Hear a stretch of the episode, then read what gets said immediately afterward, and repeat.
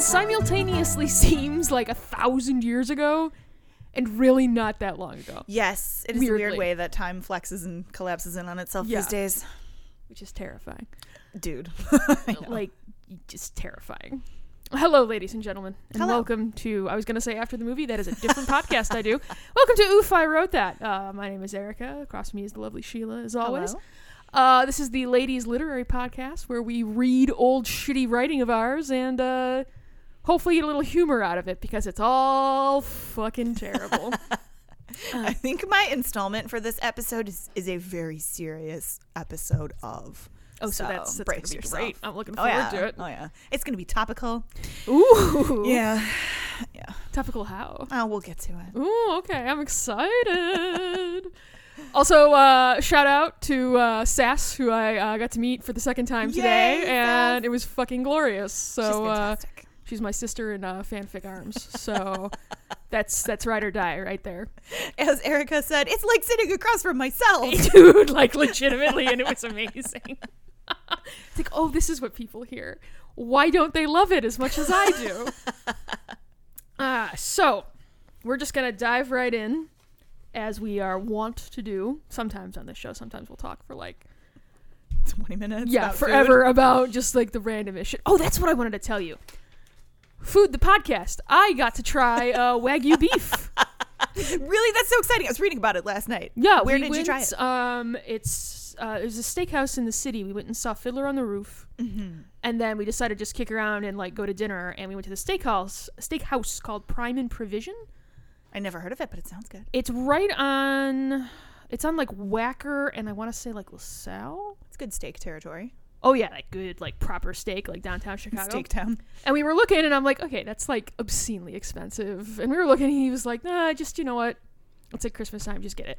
I was like, you sure? Because like this is astronomically expensive. But yeah, went through with it, and it was good. I don't know that it's the kind of thing that I would want to have.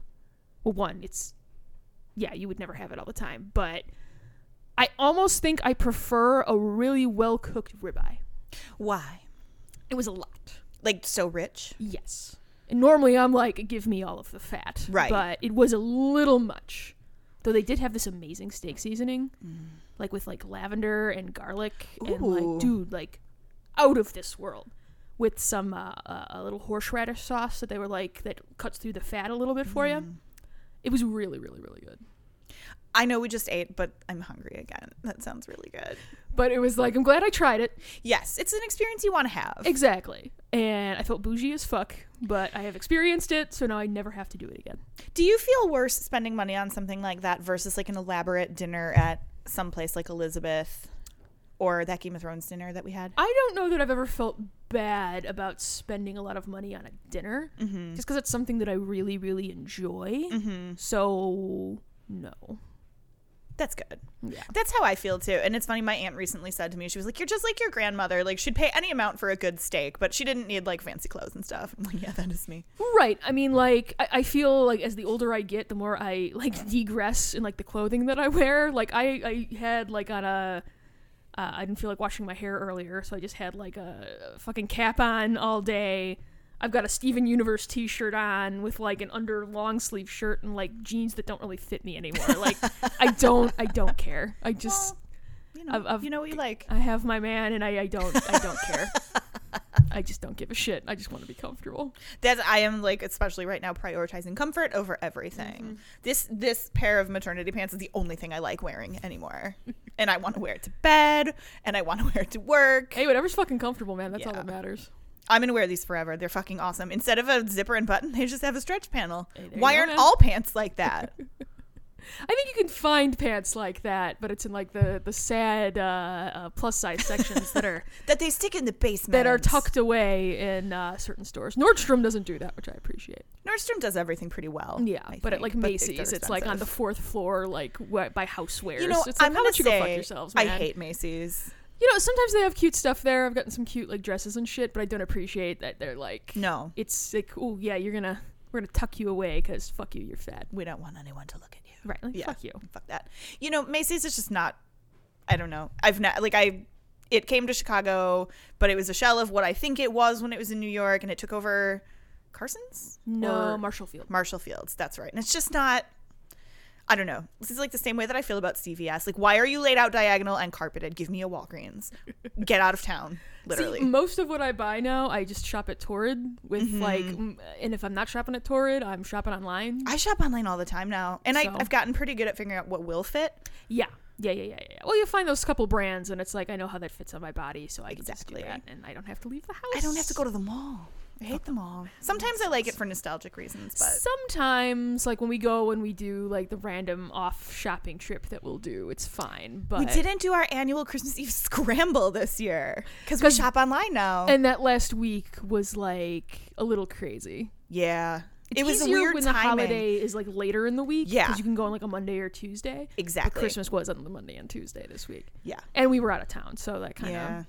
I mean, the four day weekend thing was nice, but oh, it was outstanding. I didn't work between like the twenty first and the second. Oh, it was amazing. I'm jealous. Like all I did was sleep and read fanfic, Sheila. It was amazing. and I was like, to talk about Pacific Rim again. we don't. I, hey, I didn't mention Pacific Rim specifically. I just said fanfic. It's true. So Was it Pacific Rim? that's on you. Of course, it was Pacific Rim fanfiction, Sheila. What the fuck else am I gonna read?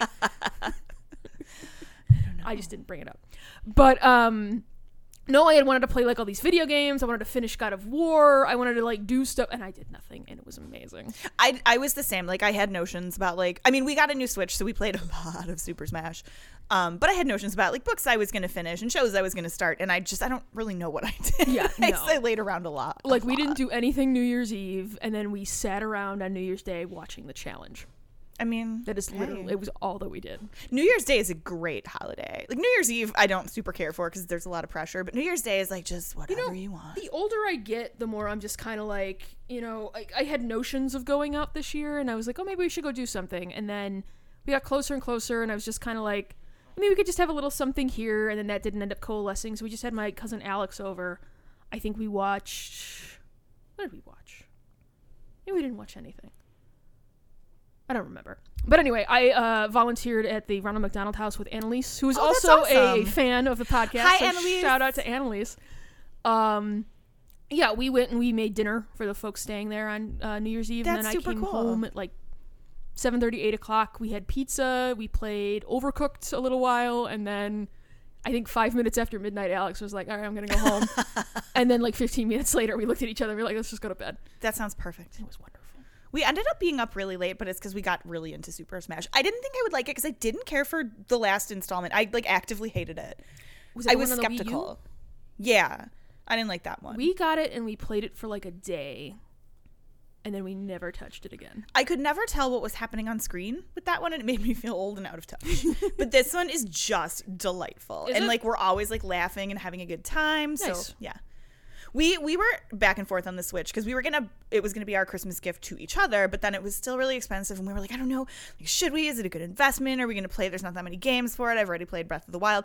We left the store without one, and then two hours later, grocery shopping, we were like, "Mm, let's get the Switch. And then Steve's parents gave us one the next day for Christmas. So then it was like, yay, guilt free. So- Oh, can we talk about guilt free a little bit for a second? Yeah. I was watching, uh, and we will get to the writing eventually, folks. This is the chat portion of the of the podcast. I was watching uh, Food Network. I stopped by and visited my grandma this morning, and the concept of like guilt free desserts really pisses me off. the whole vocabulary around the way that we talk about eating and specifically women eating and like eating indulgent food It really is upsets me It's distressing. because it's like you don't need to feel guilty if you want to have a brownie No. or if you want to have several brownies. The way that people say, oh, I was really good or I was bad. That shit drives me nuts. Yeah. I really, really, really fucking hate it because it's just like there's nothing wrong with indulging yourself. Have what you want, and then you know what? If you want to be a little chubby, you can be a little chubby. There's fucking nothing wrong with that. no, it doesn't it's not a moral No, value. exactly. So It's like, 2019. Good or bad or any of that shit. It is 2019. Well, and I hate that shit because I feel like it's this small talk dance that women do who don't know each other very well. And I have found myself doing it, and I hate that. Well, it's shit. It's really shit that you feel like you have to default back to like, oh, this is a conversation that any woman will have with you yes, exactly. about her weight, and it's like, why? Can't we talk about literally anything else? Exactly. And that's me on my soapbox. no, I, I completely agree with you. It- there should be no moral judgments associated with food. No, not at all. Unless you are being incredibly wasteful, and then that's bad. But yeah, then yeah, there may, there may need to be a conversation, but but that's an entirely separate issue. And again, like exactly. these women's magazines that I see when I'm waiting in the checkout at the grocery store, like It's just compare like I will pick up like an issue of Esquire or GQ and read the articles. And even the fashion sections are kind of interesting. When the women's magazines are just I mean, this is not a new concept for any of us. No, no, unfortunately, but I do think that we need to be better about the way we have conversations about food and dieting and that it shouldn't like women shouldn't automatically assume that all other women are like dieting or watching what they eat. no. And I just I think it surprises me because I feel like we I have seen a difference in the way that you know even with the me too movement but even before that i've seen a difference in the way that we talk about women's issues socially and i've seen an improvement in a lot of them but not this this is like this relic from i don't know the 70s the 50s and it's somehow still hanging around unchanged since i was a kid So it's nice when it doesn't happen. Like today mm-hmm. when I'm at Sass, it was nice to just sit down and like nerd out with somebody else, Yeah. right? And not have to do the the tete-a-tete about like, oh well, you know, I'm having a mint mocha, so it's like my cheat day, and I'm like indulge. Like fuck that, no, no. i feel like the only time i do that is maybe like in the break room at work because like i'm gonna eat nine of these gingerbread cookies then i'm gonna come back for some pie and i do feel a little guilty about that but that's just because i'm eating everyone else's stuff but whatever you brought it so See, I stayed out of the kitchen for like the holidays at work this year because we were doing the intermittent fasting thing, and I was just like, yeah, we gotta. I'm not gonna put myself in a situation because I know Mm-hmm. like those little like ah, I forget where they're fucking from, but it's um, it's one of those places that like corporate people will go and shop to buy like the sweets mm-hmm. for Christmas or the holidays or whatever. And it's this giant box of sugar cookies. And last year, I legitimately ate like 30 of them. like, no, over the course of the time they were there, because they set them right out in front of me. And I'm like, mm-hmm. I'm just going to eat all of these. So, well and it's like you're at work you need a little sugar spike you know you need a little reason to get up and walk around and yeah. So I made sure those were not by me this year. And it was just like, okay, I can do this. that takes some doing though it's so much harder at work like i can i don't know i can choose what i do and do not buy for home Well, that's the thing, right? You make sure that you don't have certain shit in the house, and then it makes it easier. But, but My- eat what you fucking want, man. Who gives a shit? I just want to really quickly talk about these cookies. I think they're called Florentines or Florentines. I don't even know. They're like these incredibly thin and they have oh, like, Yeah, I know what you're talking about. oh my God. I don't even like things with nuts, but I cannot get enough of these. And if I didn't think anyone was looking, I would take the whole box bits on my desk. I don't even care. Some one of our lovely patrons frequently brings them in for Oh, us. that's nice. Our patrons, for the most part, are very nice and they bring us nice. One of one of my patrons, like specifically, like wrote me a thank you note and gave me like a Starbucks gift card and like some. Hershey kisses, and I was like, oh my god, you don't know how much this means to me. Well, just that little like add a girl. it, you know, contrast that with the email we got on New Year's Eve, very angry at like, like an 11 p.m. New Year's Eve email about how her tax dollars should not be paying for religious programming at the library, e.g., yoga, fucking kids yoga, and meditation for adults. So I wrote a very civilized reply to the person who's going to handle this saying, you know, it might help if you informed this woman that the yoga program is actually a free community service provided to us by a local day camp. It's their way of giving back to the community. So if you'd like to convey that to her, I'd really appreciate it. And tell her to go fuck yourself. Oh my god, it's fucking yoga. Well, We're right. not praying. no. Like, it's teaching kids to stretch and like be a little more focused. right. Like, wow. God. Well, and it, the email was like dripping with sarcasm. Well, and I'm sure she, whoever, I'm, I'm, uh, I'm only imagining it was a woman that wrote it. Maybe I I'm, believe that it was. maybe I'm incorrect, but um, which is sexist. No, it was a woman. But um, I'm sure she was shitty or very lonely on New Year's. That's the thing. It's like, are you drunk with your friends and you decided to berate the library, or are you at home alone?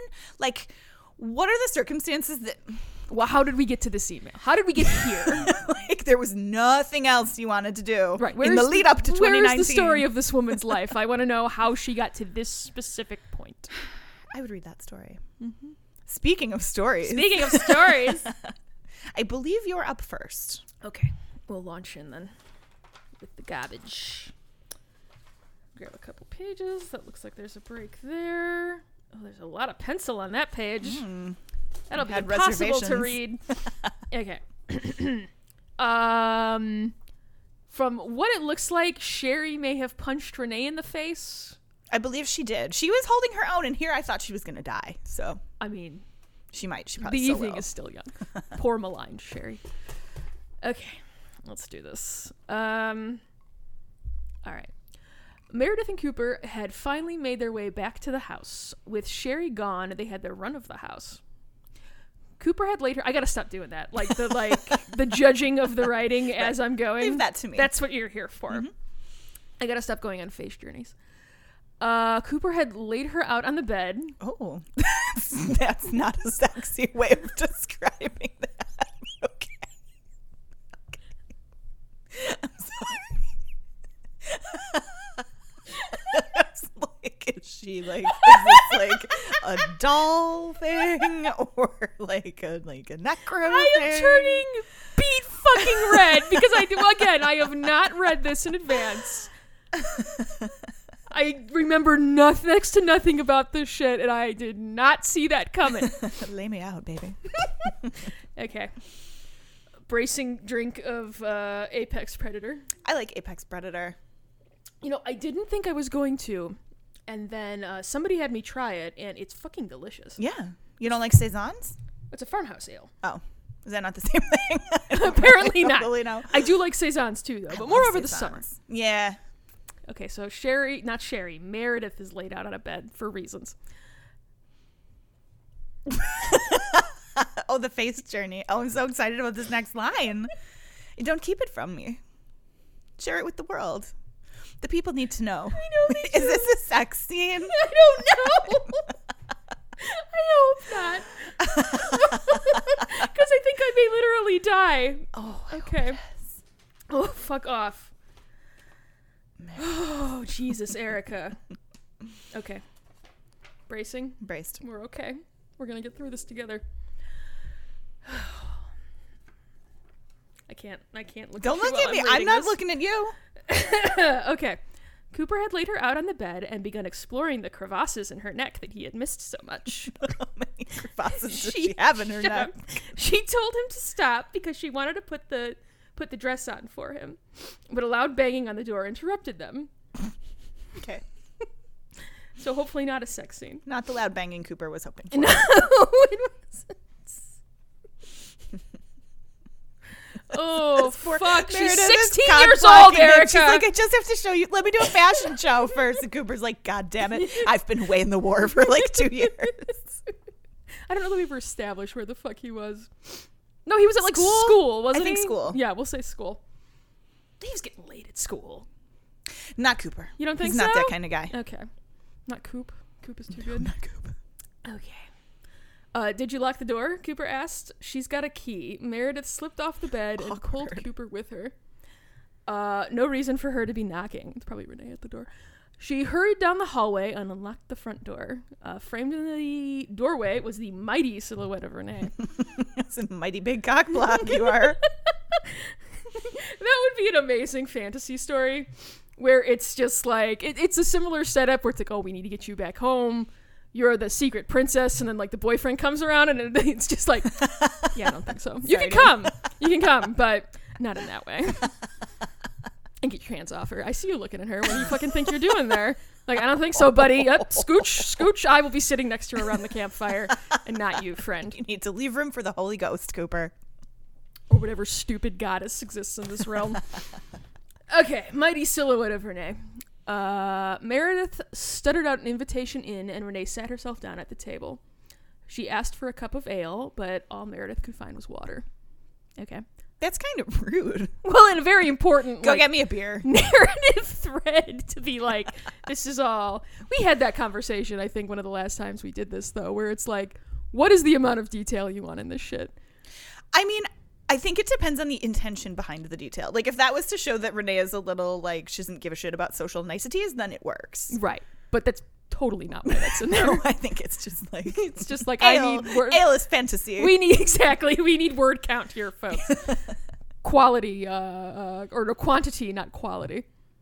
All right. All she could find was water. Uh, how do you tell someone that their life is a lie?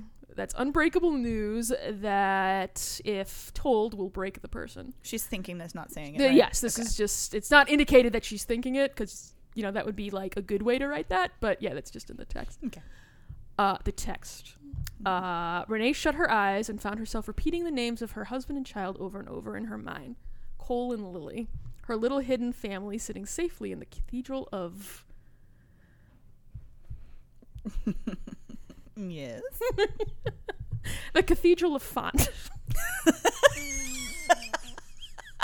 the way your face the fine broke, city of Helvetica. the way your face broke into that joyous laughter was what it was almost worth my abject humiliation. Sorry. No, it's totally fine. It is deserved because this is garbage. No, Remember I that first it. episode where we were like, "Oh, I hope that there's shit in here." Whatever will we do if there's not stuff to mock? Oh, Christ on the cross. Okay. BTD. Hi, Dobbs. I would like some attention. Hi, Bob Dobalina. I will pet you, but you gotta listen. We both gotta listen. I also thought the Cathedral of Font was stupid. Oh, no, he loves it. He does not question your artistic judgment. oh, God in heaven. Okay. How strange. She never referred to them as such. Okay. okay. It was though the Empress could see into her thoughts even after. Okay, so we have. uh, 16 was what was originally written, and then I scratched it out with pencil and wrote 15. even after 15 years of exile, this was for their benefit. Even if Darcy refused to come, Renee could still ride into the capital and let the Empress tell the Empress she had located her daughter. I feel like she might get killed if she comes Maybe, empty-handed, but, right? mm, I mean, what are you gonna do? Under no circumstances could uh, Renee herself force the girl to leave. I mean, you could, but you shouldn't. She could facilitate it, but she could not do it herself. Emphasis. Meredith thought the protectress had fallen asleep. She'd been sitting with her eyes closed for nearly five minutes. Sure. comes in the house, demands a beer, and falls asleep at That's the how table. drunk she is. Just like, okay. Uh, the girl shifted uncomfortably and cleared her throat. Renee's eyes popped open. Oh, there's a lot of stuff scratched out on this page. Okay. Uh, I don't have enough time to explain all the specifics. She slurped her water. Helpful. There's no simple way to say this. She stared. It's like I'm just imagining that like as a movie with like a big like in the middle. Oh, glorious. Uh, there's no simple way to say this. She stared into the young girl's face and again found herself at a loss for words. You heard the stories, the legends. No doubt you've played the foolish games as a child. Uh, Foolish games. Foolish games. Foolish games. Oh my god. Throwbacks. oh. Those were better times. I miss Magic Ale. uh, the Hidden Princess. Dot dot dot. Um, and I scratched. No, I don't. I'm not gonna read the stuff that's scratched out. That's gonna be too difficult here because there's a lot. Um, apparently, I didn't like this page very much. Uh, Cooper poked his head out of the bedroom, unable to comprehend what he had heard. As apparently he's kind of an idiot. yes, not much Uh, has been said so far. Renee spotted him and arched her brows. Uh, who in Necron's name is that? So Oh, Necron is in this story always, too. man. That's like my god of death Necron's. Nethers. This is great. We're just calling back all over the place here. I'm pretty sure Necron was the uh, villain in Final Fantasy, the ultimate bad guy in Final Fantasy IX. Oh. Had you did you know that at this time? Oh yeah, Oh, okay. Yeah, oh yeah, yeah. That, there's not an original thought in this shit, man. Except for laying laying someone out on a bed in the most unsexy way possible. Uh, blah, blah, blah, blah, blah. the un. Okay, who in Necron's name is that? And then for uh, some reason, this is in italics. The undoing, a blight on everything. I th- I feel like Cooper, man, Cooper's gonna destroy everything, dude. So that must be the narrative. It's like the back at the beginning. there was somebody was talking like heavy shit like that. right. So I don't know if she's hearing that or what the fucking deal is.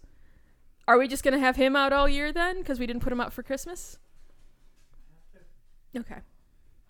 Is that a polar bear? That is a that's James. That is our polar bear pillow that we normally put out for Christmas. that's really cute, you guys. We bought him a couple years ago, and we didn't really decorate for Christmas this year because we weren't going to be around. So, uh, Bob loves him dearly, more than most people, and uh, dubbed him James. So, he'll probably be out for the rest of the year. Cool. Uh, that was a very important aside that we covered. World building. World building. Right, House Lombard building. Very important. uh, her brows arched further. She usually didn't judge people so harshly. I don't know about that right yeah, there. it doesn't sound like you slash her. Sorry. I've been trying to be better about that. oh, I'm proud of you. That didn't even sound like her internal monologue. Oh, she's hearing shit. Uh, it's the precursors. Stop it, Erica. Lack of sleep, she figured, and not to mention stress. Whatever. That's actually in the text. What ofs? Uh, what? Meredith ignored Cooper and Renee's question. Uh, I'm I'm trying to parse out the crossed out shits, guys. Sorry. Uh, wrong. This is very wrong. Um. Uh, and I guess Renee starts talking again. I shouldn't be the one to tell you this. Meredith could only stare. Uh, Cooper came out of the back and loomed over her. Why is he like creepy as fuck? Learn to write, Erica. Uh, listen to me. I don't want to come in here and ruin your life. That's what you're doing. But this is the way things must be. Uh, and I guess Meredith says you're making me nervous. Uh, Renee lowered her head as the door slammed open. Sherry was now illuminated by the midday light. There's just like a giant spotlight like outside this door that's just illuminating the fuck out of people that walk through. Um, her face was flush and mud still clung to her clothing. Uh, how dare you come into my home and speak to her? Uh, Renee rose to her full height, which isn't very tall because if memory serves, she's not much taller than I am because it's not like she's a projection character or anything. uh, she deserves to know the truth, Sherry. This isn't just about you. Uh, Meredith finally opened her mouth, even though she was talking before. Uh, what are you talking about? Uh, things change when you see the object of your life's purpose reappear after so long, Your Majesty. I assume that was Renee. Again, sorry, there was Who a lot. is the Majesty? Dar- um, Meredith. Meredith. Yeah, Meredith is Darcy. Why is she calling her that? She doesn't know she's the Majesty yet. Renee does. No, but she's addressing a person as your Majesty who doesn't know that she's her Majesty. Yeah, but I think she's like implying it. Maybe. Oh, that's her. That's her way of Maybe. like This, surprise. this this is not well written. This is horribly written, Sheila. Uh, all right. Uh, Sherry screamed at the top of her lungs, "Don't you dare call her that! Uh, you can't hide who she is." Renee roared back. Uh, you can deny it like a child all you want, but this is the truth. Tell your daughter the truth about who she is. Renee's kind of a bitch, huh? yeah, I mean, suddenly, very urgent. You show up out of nowhere. Right? What the fuck? Uh, a woman defeated and terrified at the tone uh, Renee had taken. Sherry let her shoulders fall. No, Sherry, fight back. And die. Uh, I'm joking. Who knows? I Maybe. honestly don't know. Probably though.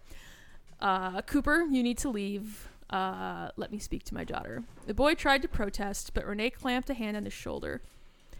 Like, don't fucking touch him. She steered him outside and closed the door. that was the Get last the time Cooper appeared in the out, story. baby. One stern look from her, and he didn't even think to protest. Um, some of the Lamia had filtered out of the inn. Renee asked them to stand around the house for reasons. Uh, no one was to leave without her knowing. Though there's Jeez. no one else. Terrible. Uh, Meredith couldn't bend her knees. Her entire body had gone rigid. The affliction seemed to affect her mother as well. Save for the slight rising and falling of her chest, Sherry had the look of a dead woman with an angry bruise on the side of her face. Oh, Sherry. Poor Sherry. Poor maligned Sherry. Alright, let's get this situated. Mom, this is this is crazy. It's not crazy, it's not strange, Sherry tried to explain. I never got married, even if I could, I wouldn't be able to have children. Sickness and surgery took care of that. Protectus handed you off to me thinking that we were preserving the kingdom. Uh, what she did was give me a new reason to live. I had a baby now. Really? I feel like she's not presenting this story with as much detail as as Meredith needs. No, right, right. Uh, but there's more of this paragraph. Uh, a child all my own to dote on, to raise. Uh, just looking at you was a constant reminder that you weren't mine. I knew she'd come for you one day. She's a slave of the state. We like using the word slave. Tighten up, Erica. Uh, no matter what she may say, how free she feels, or that she loves being able to live her life, what she truly loves is the long leash that still attaches her to the Empire. Ooh. Uh, Meredith tried to stare through the door. Uh, oh, so I guess Renee left with. Cooper. Yeah, so she's not in there. It doesn't sound like groovy. Okay, that makes more sense. Uh, Meredith tried to stare through the door. Uh, who wouldn't love to ride the planes all day and night? You're missing the point, Mary. Sherry continued. the fucking names. Wait, Mary. Okay, Mary, is a, a nickname for Meredith. no, but she's like that sounds okay because riding horses is fun. That's her. Meredith's on this? an idiot too. Yes, you know. That no one. I'm Team Sherry. I think everything that she is expressing is right on. Oh, I think she definitely has a very valid point. Um, she's not leaving here without you. I can't leave here, Meredith reasoned. This is my home, and and Cooper just came back. I'm not leaving. Sherry stumbled over to the window. I don't think you're going to have much of a choice in the matter. She quietly considered for a moment. But I do have an idea, and I'm sure Cooper will want to help. Bless you. Thank you. Ren- uh, Renee, wow. Meredith forced her legs and waist to obey as she found her way to a chair. He'll follow the two of you one night when they're still out in the wilderness. Well, you're still out in the wilderness. You'll he'll steal you away. Oh, that's not gonna go well. No, probably not. Take her some. It sounds like she's like trying to talk to Cooper, but that he's not in there. That doesn't make any sense. Oh, but she's at the window, so she's like Maybe, but how does she know he's out there? because oh, I don't know. Maybe that's what she's trying to do. And all the guards are gonna hear her. right, exactly. too. Like, hey, dumbass, we're standing literally right here. So maybe he'll come and get you. Well, I guess she's got a cough or something. uh, take her someplace safe and then send word, and I'll come and find you. So I guess that was going on. Tilting her head like water was in her ear, Meredith considered. Sure. That's better than like tilting her head like a dog who just heard a cat meow on or your phone. just fucking say Meredith considered. Like, we don't need all the horrible descriptors. It seemed impossible. Stealing away in the middle of the night and under the nose of the greatest warrior, just in general, couldn't hurt to try, right? oh, Meredith, no, wrong conclusion. Mary's kind of a moron too. Uh, suppose we could try, but she's not stupid. Mary, I keep like, and then it's Sherry immediately afterward. It's ridiculous. Sherry knelt at her daughter's side and took her daughter's face, uh, just took her face in her hands. Learn to write. Uh, blah, blah, blah. I know she's not stupid. I know she's the most powerful woman, person, whatever, on the continent. Does it say woman, does- person, whatever? It does say woman, dot, dot, dot, person, other ellipses. I threw the whatever in there. uh, on the continent, probably the entire world. I also know Uh-oh. that I can't have a life without you in it. Renee may think that the Empress will allow you in my life, but that's not like Mariana at all. She's a cold woman. She squeezed Mary's hands. Uh, this will work because it has to. Meredith watched as her surrogate mother, horrible that she was already thinking of her that way after scratched out six, 15 years, cried in her lap. Uh, absent-mindedly, Mary played with Sherry's hair and wondered why suddenly she wanted to go to the Golden Capital.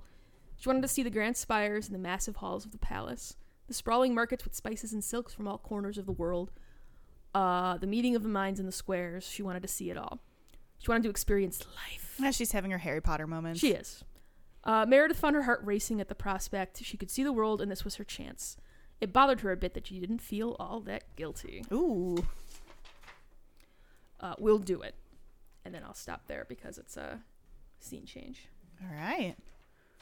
Well, things are getting cracking. Things are getting cracking.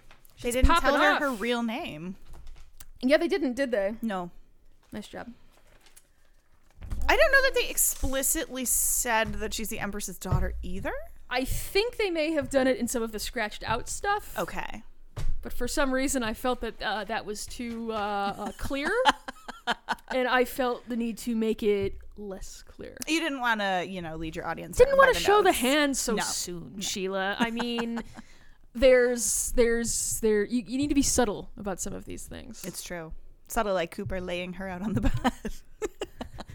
like that came out of fucking nowhere, man. That's just such a terrible. It's like, I'm sorry, what? What's going on? Why are we doing this? Why is that dog in a stroller? Jesus. Oh, fuck. poor Cooper. He's now. I think he's gonna die. Now I think Sherry might live. Yeah. Okay. I, w- mm, I legitimately have like I don't remember. okay. And I still haven't gone through this because it's it's not good. I mean, I'm excited to see what happens when she gets to the capital. I expect there will be new characters, and we'll get to meet the Empress. Probably. Yeah. Has some adventures. Some. Some. Some. not many. No, that's not a huge stack you have there. It's not. I thought that there was more of this. Mm-hmm. Does But- it end? I mean, it, there it stops. I thought it ended. I don't know that it properly ends. I know. Don't look at me that way. You're killing me. I know. I know. I'm I know. sorry. No, it's. I know. I get it. I mean, I do have a whole bunch of like, I, I have many iterations of Darcy and Renee, and just notes and shit that I can kind of share, and you can go through, and scenes and shit that I like random. Because I, I was always big on like, oh, I want to write the exciting stuff, Mm-hmm. so let me write the exciting scene, and I have a fair amount of that contained in there. So Right. yeah. So we have some endings to work with, possibly. Well, and I can, we can always have a conversation about like how I always thought it would end. Mm-hmm. or how I kind of what I wanted to ultimately get to. Okay. Um, because I think that also it, would help to talk that stuff out and just try and because like we were saying when we we were out today, like I know I said that I'm kind of done with this because I just can't anymore. Mm-hmm. But I've been thinking of like a different way of approaching it. So that it's not necessarily the typical or what I've been trying to do all these years Mm-hmm. make it a little different and then maybe try and tackle it from that way. So I'm interested to hear how it We'll com- comes out. we'll see. But I need to finish uh, Debbie, Debbie Markson first. That story needs to be finished. Yeah, I'm excited about that one. Yeah. So that's my goal for this year. I've got some creative goals that I've laid out for myself, and That's that is one of them. I want to write 5,000 words a month at least. I want to finish the Deborah Markson story, and there's a the bunch of other. It sounds like a fucking lifetime movie. The Deborah Markson story. Uh, but yeah, so I want to get those creative juices flowing again this year. I'm into it. I would like to do that as well. My aunt called me the other day. She called me on New Year's Day to say that she had had a premonition that this year I would write a novel. Or no, I think actually she said a series. and I was like, whoa, now that's ambitious. But she was like, I had a premonition about you going to library school, and I was right. And I was like, that's true, you were. And you know, this might, this could be the year to tackle a project. So You should start writing more. I think so too. And I actually thought that was like a nice vote of confidence to get. And I was like, well, thank you. Maybe I will. So you So know, you should. look for me on the shelves in the series section. in the series section. Okay, so shall we switch gears and Yeah, go to the it. radio station of you know? Ooh, are we going back to the radio we're station? back at the radio station. Yay! So I'm gonna skip this paragraph because I'm pretty sure I read it on the last one, and Finney Finney is still shirtless again, shirtless. So this is a radio station of you know no clothing. Um, so if I did read this part before, I don't think I did, but if I did, just cut it out. I will. I don't know that I'll remember, but Okay. I, one would We'll think it, it was it would sound familiar. So Okay. So they're at the radio station. How do you keep all this straight? I marveled, seduced by the NASA worthy array of glowing buttons.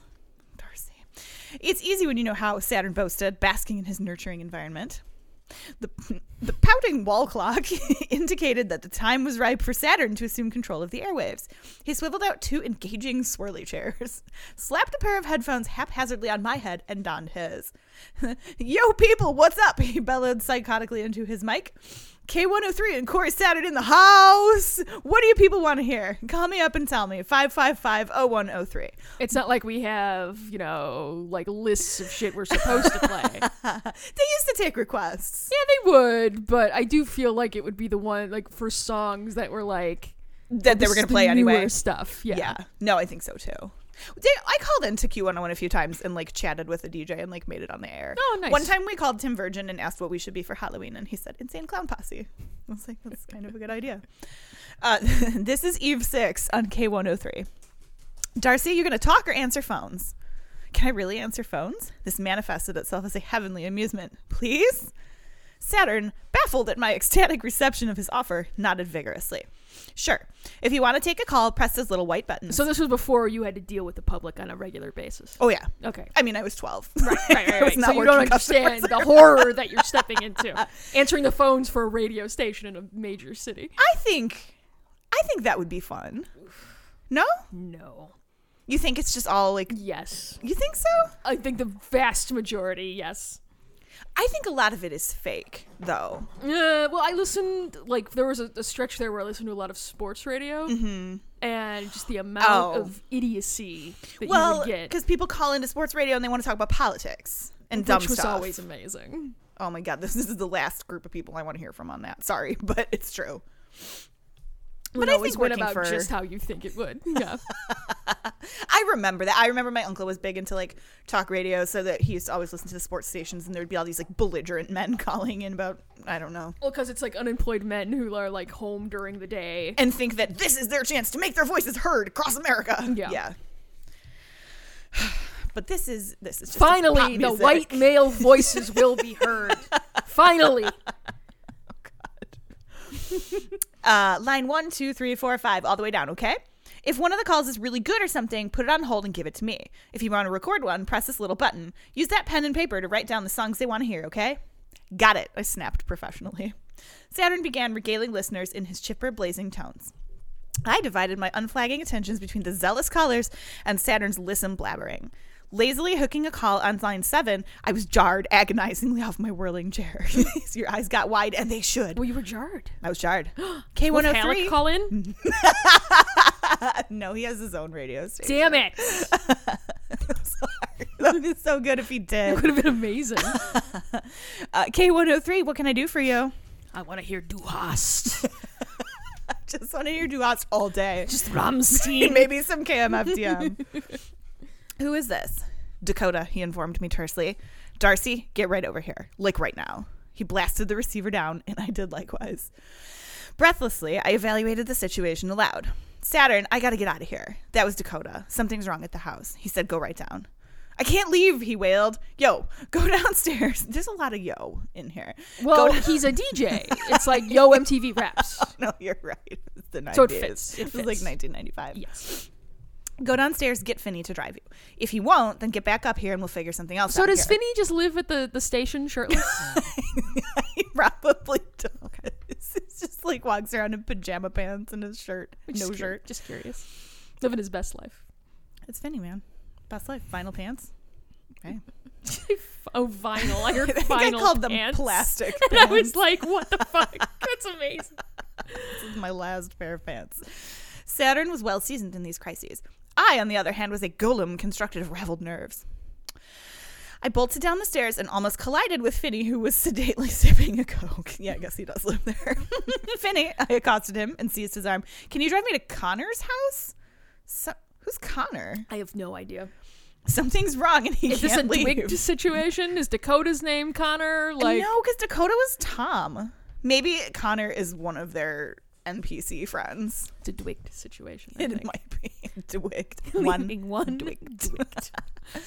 Something's wrong and he can't leave. Finney wasted three tenths of a moment assessing me Oh, so my is that plea. Saturn's first name? No, because his first name is Corey with a K. Okay. Maybe he was Connor at one point. Before he shed his skin and his life and became Corey Saturn. DJ? Professional DJ. I'm, I'm a DJ. KMFDM. I'm a DJ on the all Germanic rock station. It's just Wolf Halleck in the mornings. It's also Wolf Halleck in the afternoons. It's Wolf Halleck all the time. Welcome to the Rammstein Hour. sure. Expediently, he extracted his arm from my pinching vice. The car he herded me to conformed perfectly to his disposition. It was a tawdry, diminutive candy apple red convertible. I hopped onto the impeccably upholstered seat. Okay. As we violated the speed limit by a margin of 20 miles per hour, Finney queried us. He's me. He's me too. I'm, I'm bad. 25. Yeah, we're not doing 25. 25 should be illegal. 25 is so fucking slow. Can I just share my pet peeve that happened to me yesterday and I was enraged? When people are driving like five under the speed limit so slow that not only do you miss the light, but they miss the light. Do you not have places to be? Right. Don't you have things to do? Don't you have a life to live? I'm like, like my blood pressure is rising just thinking about that. okay. Um, he queried as to the nature of the emergency. Abashed, I confessed my bamboozlement, as Finney termed it. then I drowned him. then I drowned him. It would just be funny if that was all that it was. And then I drowned him. Next scene. with a motley assortment of zesty phrases. Mm, zesty. Finny, you're wonderful. Finny, you're absolutely sweet. Finny, you are the nicest person I ever met. Finny, thank you, thank you, thank you. Oh, see, now I ship Darcy and Finney.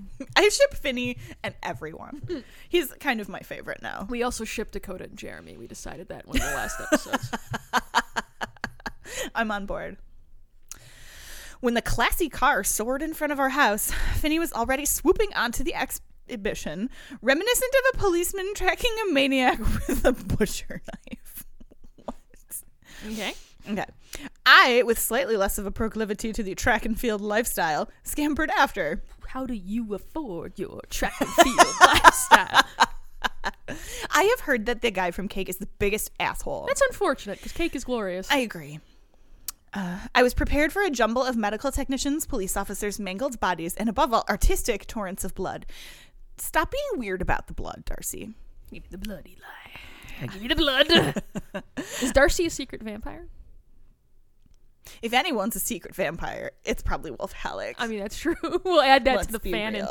real. He's a werewolf and a vampire.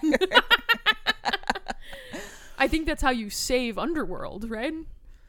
What's Underworld? Uh, shitty Kate Beckinsale movies. Oh, no, that sounds that sounds rough. I've never seen any of them. So There's multiple ones. yeah, there were like five. It's like vampires Oh. v werewolves or some shit. I don't know. I don't understand why that's a natural enmity. It seems like it should be werewolves v everyone and vampires v everyone. I mean, uh, yeah. I, I, I, I don't know. I never Confusing times we live in. It, they are very confusing times. uh, I was right about the police officers anyway. A regular fondue of people occupied about two squares of sidewalk. Hmm. There were four cops. So they're like all crammed onto two squares of sidewalk. They're melting. That's like such a small area of space. really is four cops plus Dakota, Jeremy, William, Ivan, and a, and a few bystanders. Darcy Taylor barked around the swarm. Finney and I, distraught, stumbled simultaneously into the tumult. It was Tay. yeah, because you just said Taylor. I know it's Tay. no, but like the source of the problem. Oh, oh. Four navy clad demons were pouncing alternately, wringing his arms, wrenching his hands brutally behind his back. Ooh, he's getting arrested. He's Getting arrested. The lip biting clang of stainless steel handcuffs reverberated through the wretched air. Ooh. Some loud fucking handcuffs. Here comes Officer Piggy. nice bracelets. I'll Hey, Officer Piggy, we're, We're down very on our knees. Oh no. Uh, nice bracelets, a swinish, leering officer sneered. Now, supposing you tell us exactly why you assaulted the pretty lady. What lady?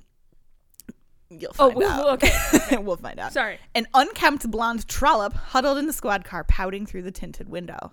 What's happening? What's going on? What the jolly are you talking about? Taylor sputtered. Now, is this uh, Wolf Halleck's dame?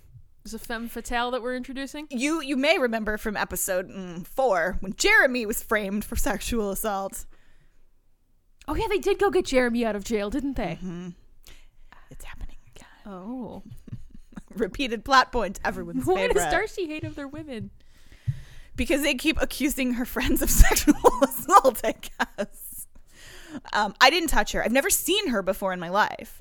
The porcine man eyed Tay icily. That's not what she says. She tells me you pulled a gun on her and ordered her into your car. Oh, yeah? Then ask her which car is mine, Taylor growled. Go on, ask her. Who's conducting this investigation? You or me? The unrelenting hog demand. I really internalized the police. Well, I mean, you were you were very mad on behalf of Darcy Forte. It's true. It's true. Taylor snarled something unprintable and kicked barbarously at Piggy's shin.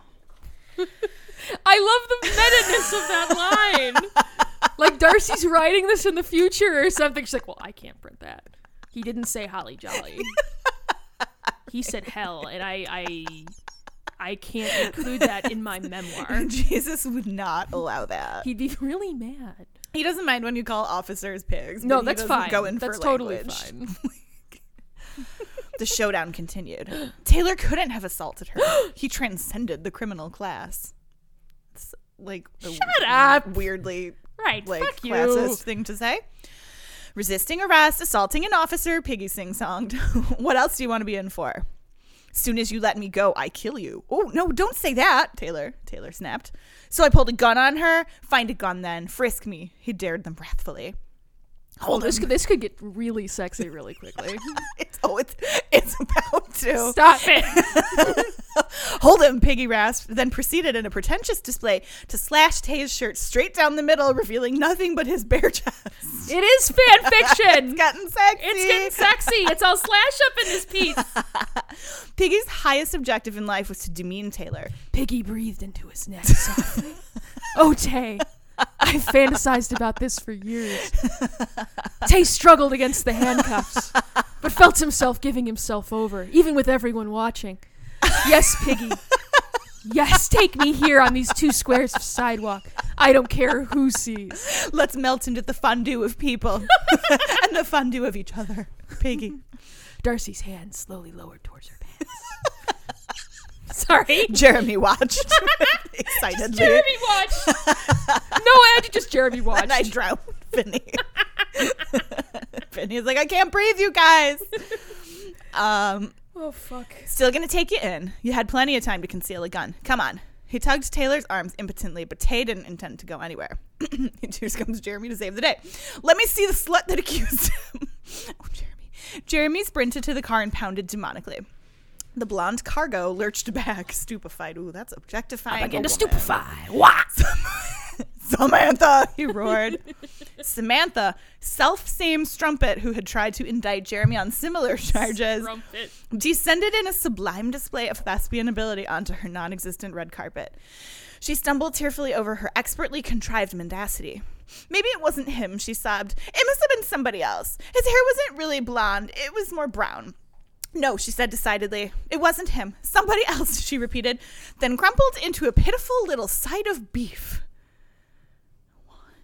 Chibi Sheila was part of the problem.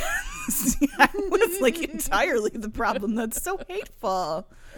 Piggy eyed Taylor mistrustfully, and Taylor returned it with a flinty gaze. Get me out of these things, he spat. So I can run my hands down your chest. Piggy, I need to touch I need to touch you now.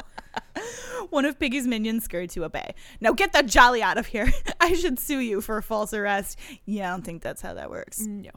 Piggy and his cohorts, vanquished, sniffed ceremoniously and absconded with the tear soaked moppet.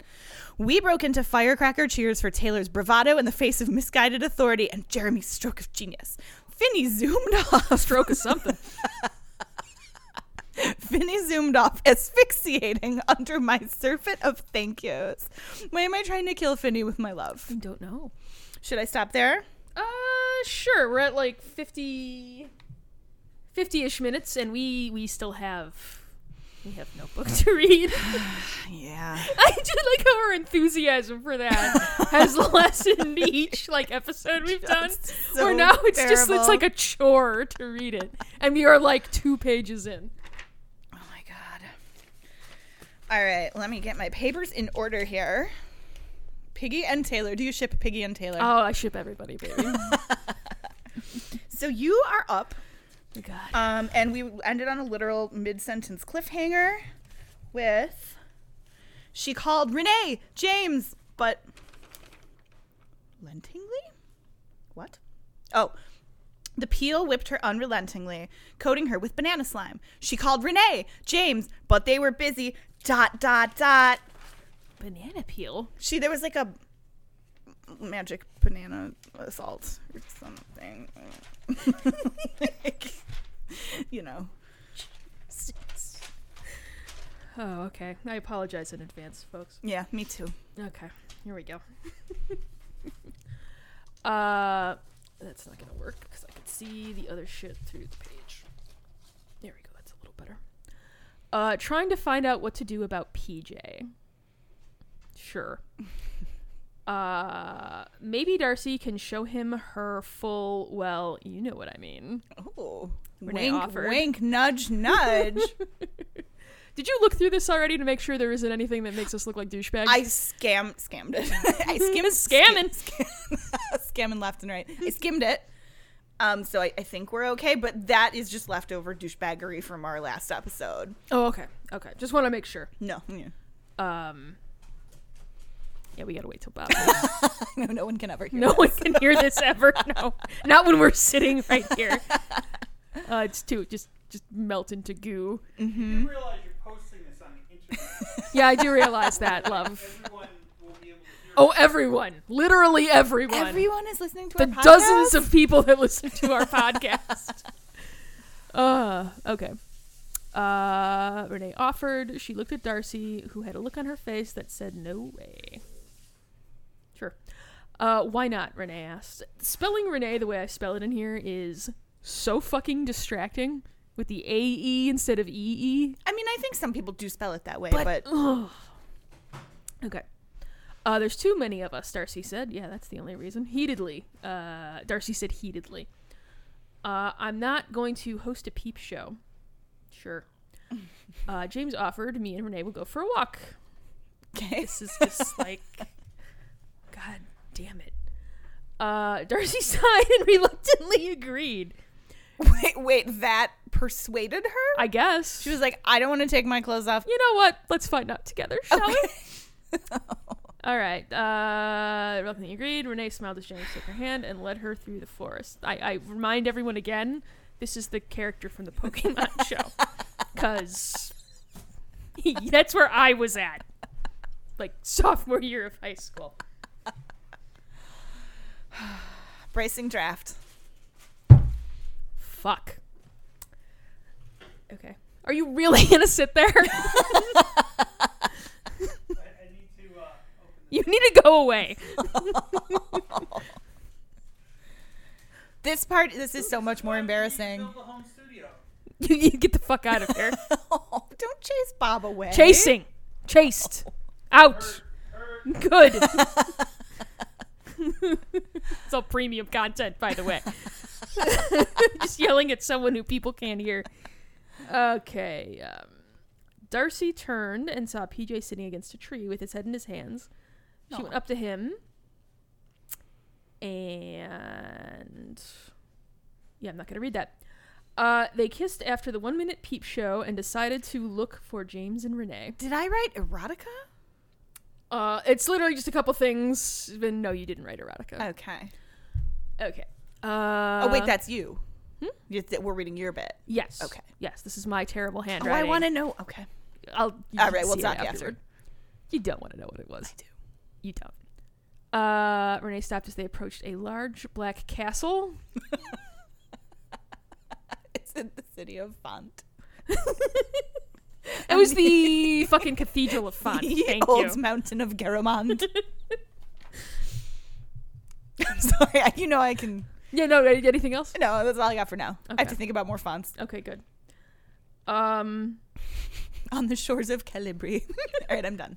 That does sound like something I would name a city it if being real. Uh, James fell backward as Renee pulled his arm. That I- doesn't physics. No, it doesn't. uh, in the large clearing around the castle stood hundreds of statues. Interesting. Hmm. James and Renee looked at each other. There should be a period there. Uh, what has she done? Renee whispered. The Renee. Oh, was it that. Renee C. Rain person? Mhm. Okay, I'm glad you were paying attention before. uh, James said nothing, but his face twisted into a look of pure horror. Ooh. He pointed at the castle. Renee followed the point and gasped as her eyes landed on a woman standing in the middle of the statues. Ruh-roh. That also doesn't track. Uh, she wore a long sleeved black dress. Ooh, that's how you know she's evil. She's wearing black. Is it velvet though? One would hope. One would. What I like to imagine is the dress that uh, Ferris Bueller's girlfriend ends up in in uh, Legend.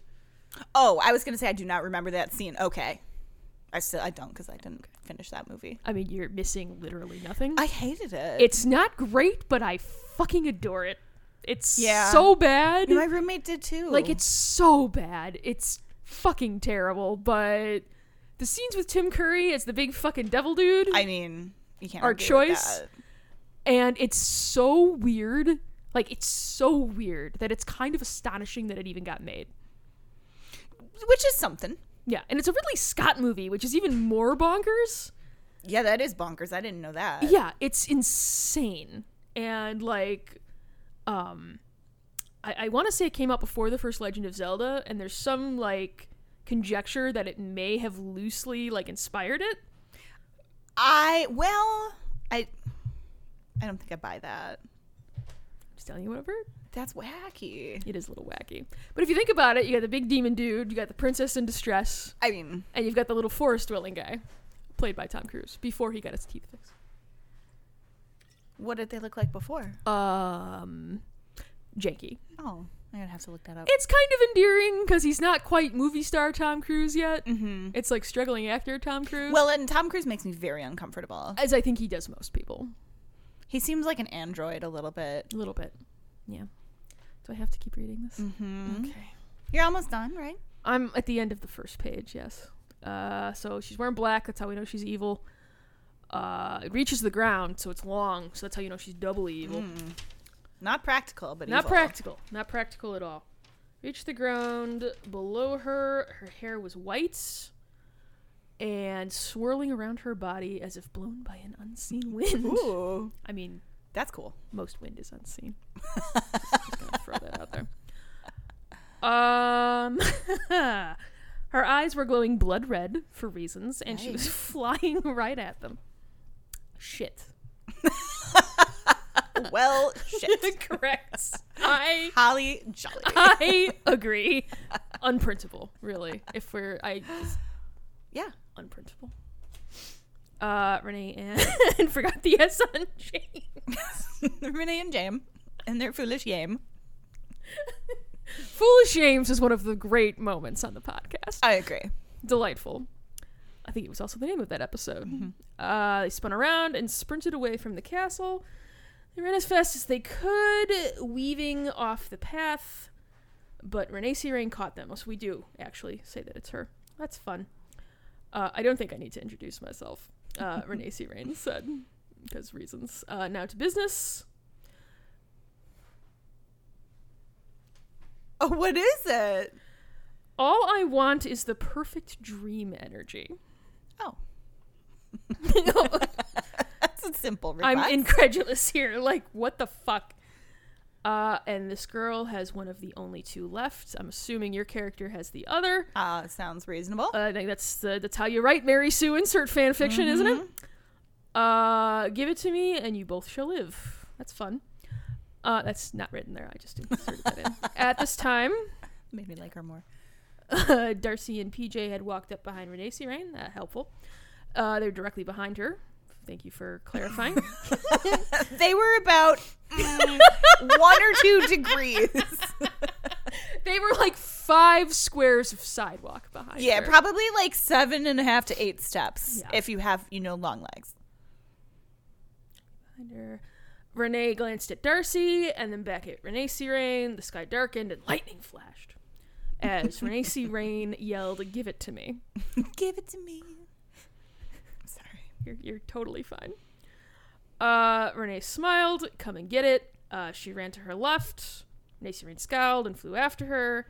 James ran to Darcy and PJ. She's buying us some time. James said, "Let's go to the castle." So yeah, fuck Renee, right? That's off. That's fine.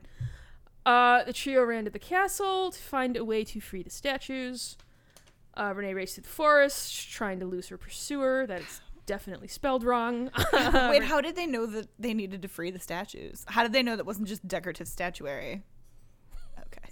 they just if I could put the face I just made into words, I would, gentle listeners, but I don't think that I can. I don't know what the fuck's going on here.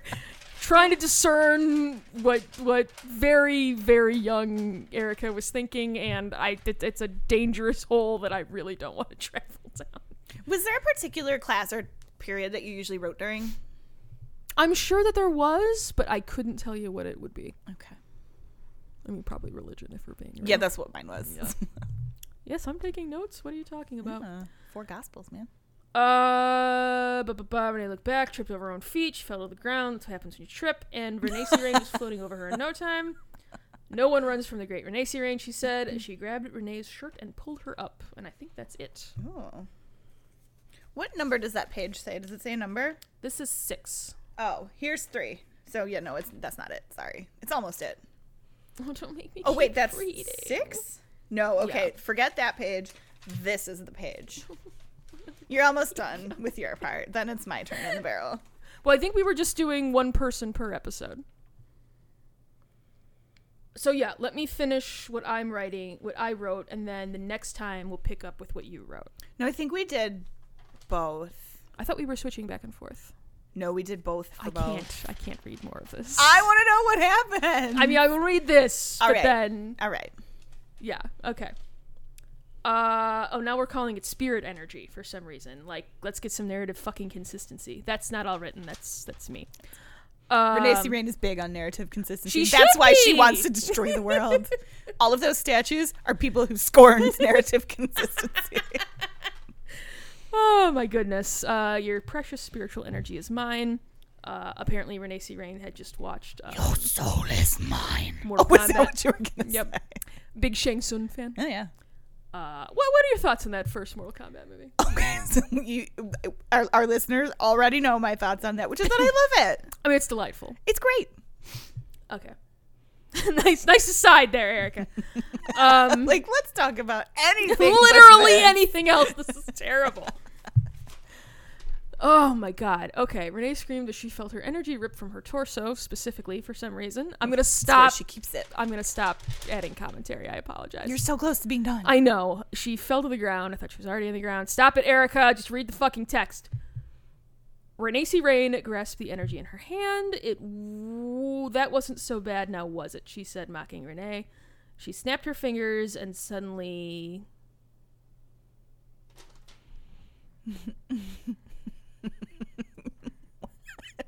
Your forehead on your microphone? I'm gonna start crying. Oh, don't cry. Okay. No, it's not. It's it's terrible. we can get through this. Let's let's get there, Erica. Some of us don't even have a bracing draft to to make the pain go away. Yeah, but you're not reading. I know. And this wasn't you. but you're killing me. I know. I'm sorry. Uh, she snapped her fingers. I'm gonna do this. so I don't Okay. see the face. You know, I, journeys. I know I know what you look like. And suddenly, five. Uh, well, just stop. Just read it because Oh, you're an adult. I- okay. Suddenly, five huge corn stalks appeared. Is this Joseph in the Amazing Technicolor Dreamcoat? Is that? That would be so much better. Hold her in position. We're getting sexy again. Uh huh. Uh, they grabbed Renee and positioned her. Who? These corn stalks. Because Oh. apparently they're sentient. Uh, this is. We'll talk about it once I finish reading the next two sentences. so many questions. Renee C. Rain held out her free hand and started chanting something. Sure. Renee closed her eyes and awaited her fate. Renee C. Rain ended her chant and waved her hand over Renee's head. The girl started to turn to stone. You shall make an excellent uh, trophy, but. And that's the end of my writing. That wasn't why. Why? Why were you looking so distraught? It was it the corn stalks? Do, but why? And the holding in position. Uh, the mind wanders, Sheila. Uh, yeah. Do you have like a corn fetish? Because Here's the title of the episode. No, no, I do not. But I can only imagine what. Um, I didn't find that inappropriately sexual. I kind of did. Corn? I don't know. I don't know. I mean, if you were going to turn someone into a statue, you would want to position them the way that you want your statue to be. I mean, I guess that's fair. I don't know why it's corn. I don't know either. It's probably better than like vines or tentacles or something. So So maybe we, maybe we should be happy. It's corn. That's why it's not making me uncomfortable because it's clearly not like any known, you know, proclivity. someone out there has a corn fetish. I don't personally, but someone out there does. What a very Midwestern fetish to have. Hey, I mean,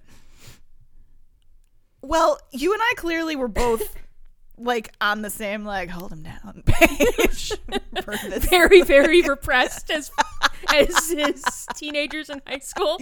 I think that's an accurate read of the situation. Well, she the one thing that I didn't say when I was reading mine that it caught my eye that like the lip biting effect of the handcuffs. Like when you're biting your lip, that's not like ooh, it's like ooh. oh no, yeah, that's like a sexy times thing. Yeah. Like literally every single fanfic I have written that or read, excuse me, that people have been kissing in, the bottom lip biting is a thing that happens. Yeah. Which is sexy as fuck. Yeah. I'm a big fan. Um I wonder if I've ever done that. Like I don't think I've ever done it intentionally, but like I have. I just Probably have. feel like I'm being really awkward. I bite my thumb at I you, could, I could just see like your cheeks move when you were doing that. It was kind of outstanding. Well, that was an interesting installment. I mean, that's one word for it. it's just funny how it's like there's no pacing. It, uh, it's I just very clearly being, you know, written On the fly. on the fly during something else that you should be paying attention to. which I think gives it a. I'm not going to claim that it's a Lynchian quality, no. but it does give it like an enjoyable sort of surrealism. I think enjoyable might be a strong word. That's fair. Um, but There, there is a lot of corn um symbolism in Twin Peaks. I will say that. Really Really, interesting. it is interesting. Isn't that the? Is it Garbon? Garmonbozia. There you go. Yes. So in the in the original series and specifically in the movie Fire Walk with Me, creamed corn is the symbol of like pain and suffering. Um, but it appears again in the return. But then like, how do I explain this? But it's not. There's really no such thing as spoilers because it's all bonkers. Um, they find this map and the corn on the map shows them where like the good spirits are, and the diseased corn is like the bad thing.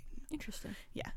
It is because you could probably like, there's probably like scholarly papers written on corn and Americana and the connection with like Native Americans and I would imagine so. I mean, Lynch is one of those directors that people kind of get all up in that shit for, right? but it's also the thing about Lynch that's irritating is he could put whatever with no thought and people would deconstruct it and be like this is a symbol for blah blah blah like Well, I mean, I think like, and maybe he didn't mean anything by it, but once you put it out there mm-hmm. and people start interpreting it, it's a valid interpretation. well and that's the interesting thing about resur- resurrecting a series after 25 years. Like super fans have had 25 years to dig into the symbolism and conjecture this and that and how can an author not be influenced by that? Well, and you have the internet hive mind working on everything, and mm-hmm. it's just like, yeah, the Twin Peaks internet hive mind is one of the best. Which is good. It's I mean, infinitely It's like, always nice when a fandom is like smart and like engaged. Yes. And, you know, it, it's not a slog to try and, you know, get through it and read things from it and engage with it. Do I don't know, Exactly. Do you engage at all or? I don't write things, but I do like especially after each episode of the Return would air, I would run to the boards and be like, "What? What was that?"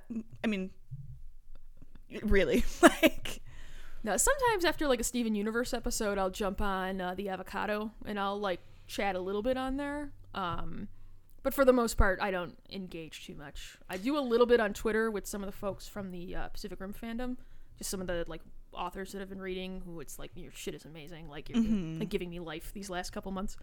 Um, but uh, yeah, I don't I don't engage too terribly much either. But one thing I saw online was just like you know, writing fanfic is one of those like they get nothing out of this. It's, they're just doing it for their Right. enjoyment. So yeah, like reach out and say, hey, that was awesome. That was like a great story. So Yeah. I've been trying to do that more. that's nice. How do you know about Garmonbozia?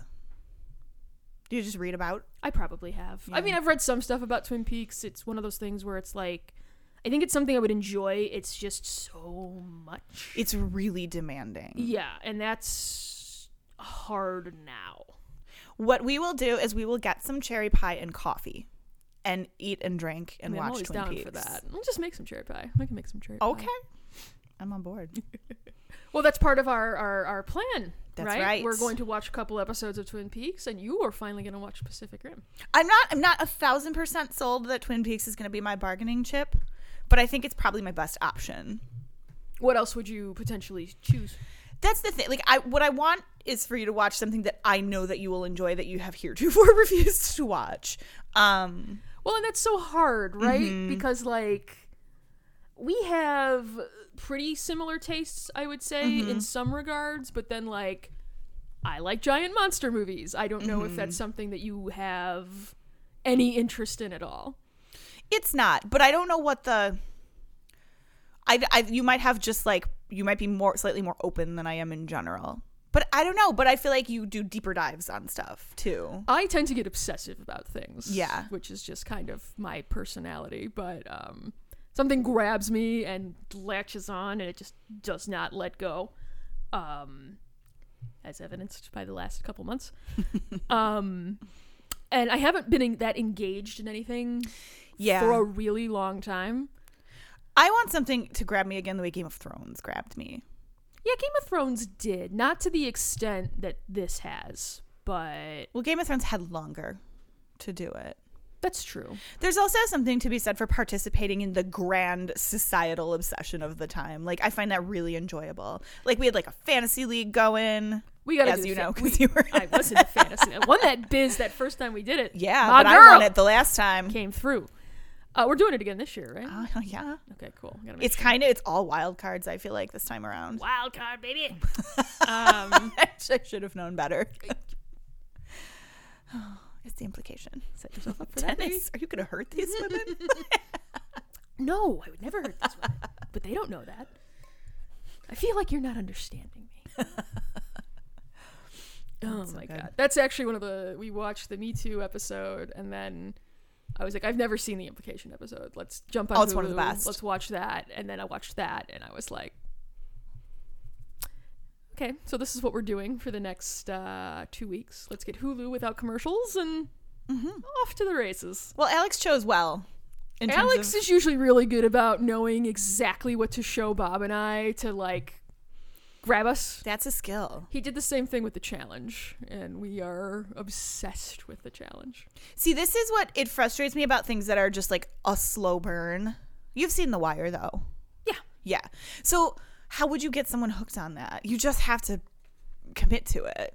I think with something like that, you have to be like, I need you to at least watch the first. Six. I would even say three. I think you need to get up to. I think six is a lot. Six hours is a lot to ask somebody to do. It is, but I think that's when it grabbed me finally because it's there. The Wire does not handhold you at all, and it's re- it's also a really demanding show in that you're like, who is this, and what does this slang There's mean, and who is that guy? A lot of people that you kind of have to to um um.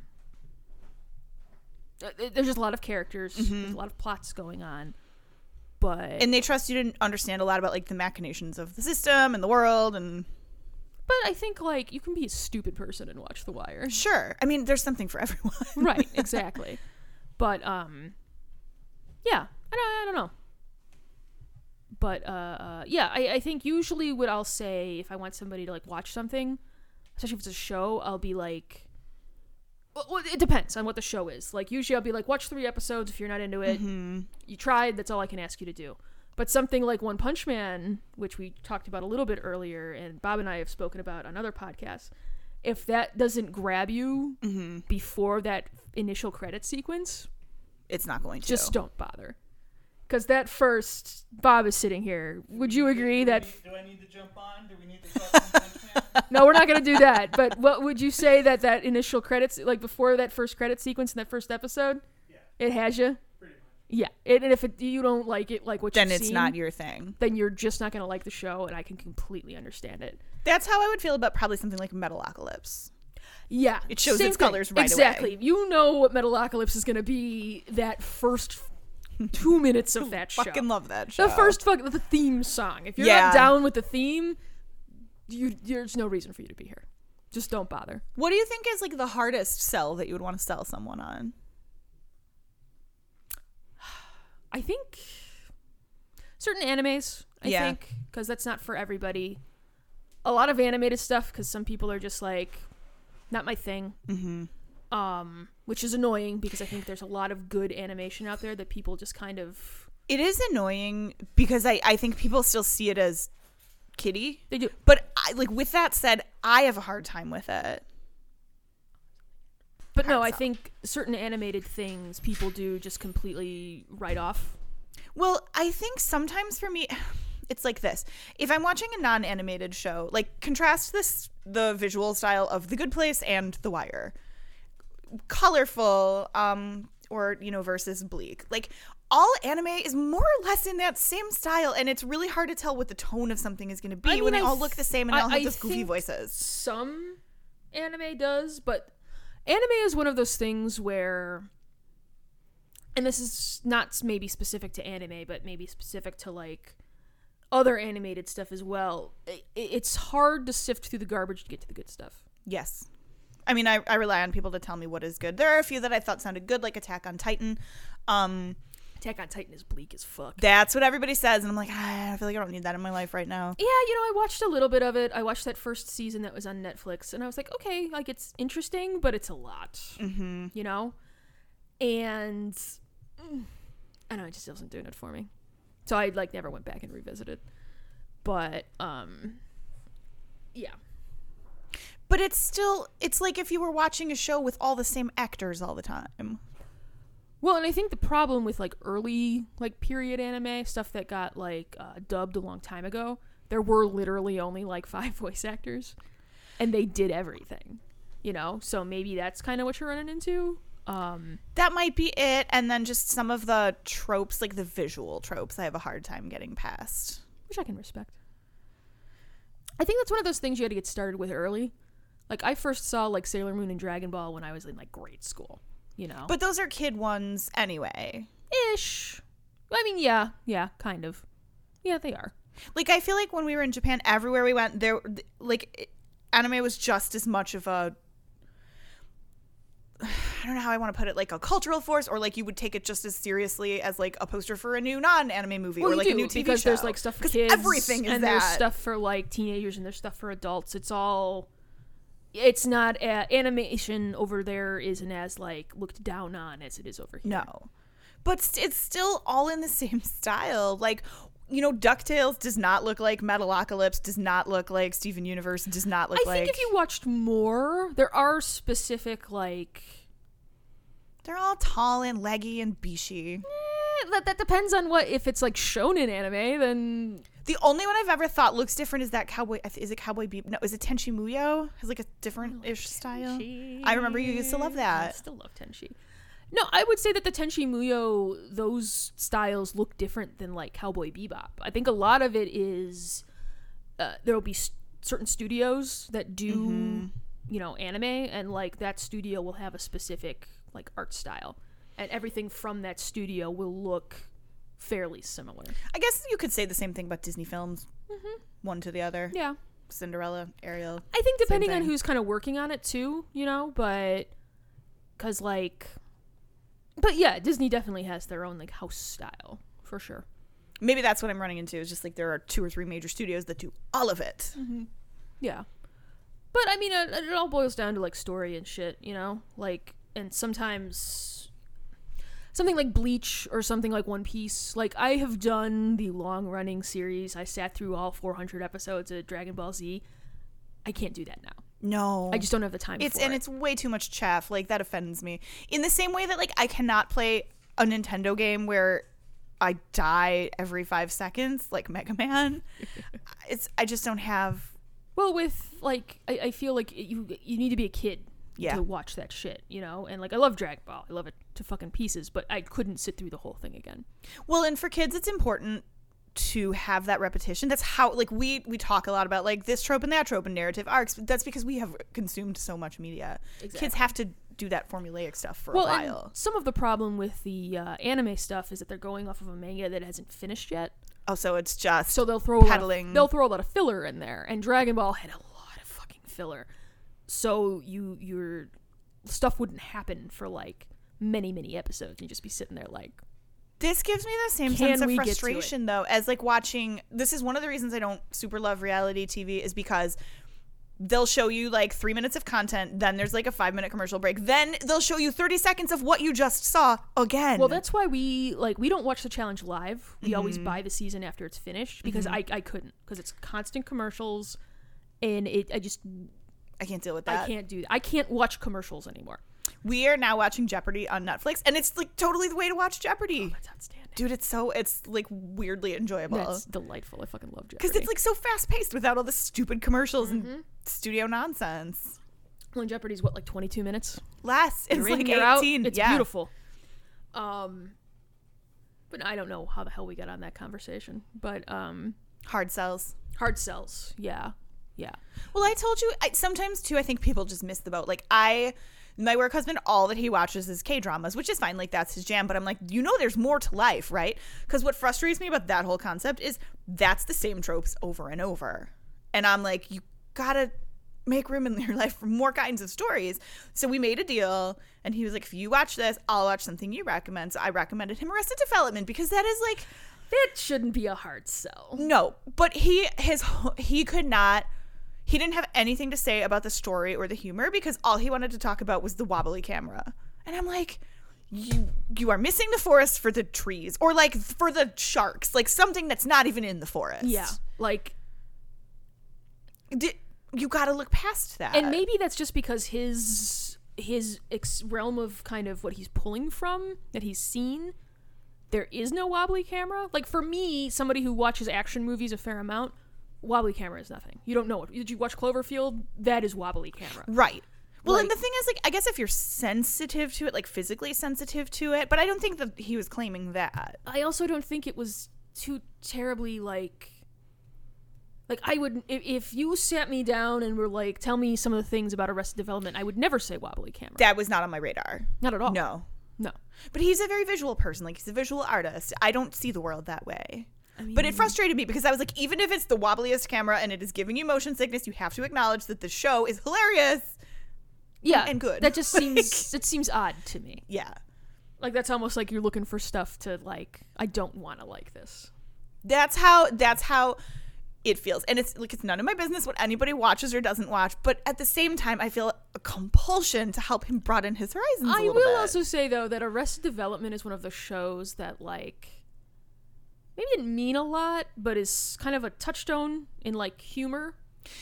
I still think it's probably the funniest show that I've seen. And I it, this is hard because of like the last two seasons were not great and then all of the shitty stuff that Jeffrey Tambor did and the rest of the men in the cast really left a bad taste in my that mouth. That interview that we I think we've talked about it before Yeah. on here. Yeah. So it is it is very disappointing. But that for me is like super comfort TV. It also like I was you introduced me to it at a time in my life that was like fun and easy between major tragedies. Like it was a good time for me personally. Did I introduce you to Arrested Development? Yeah, you you kept on me. You were like, "No, I'm serious. You need to watch this." Huh. Yeah.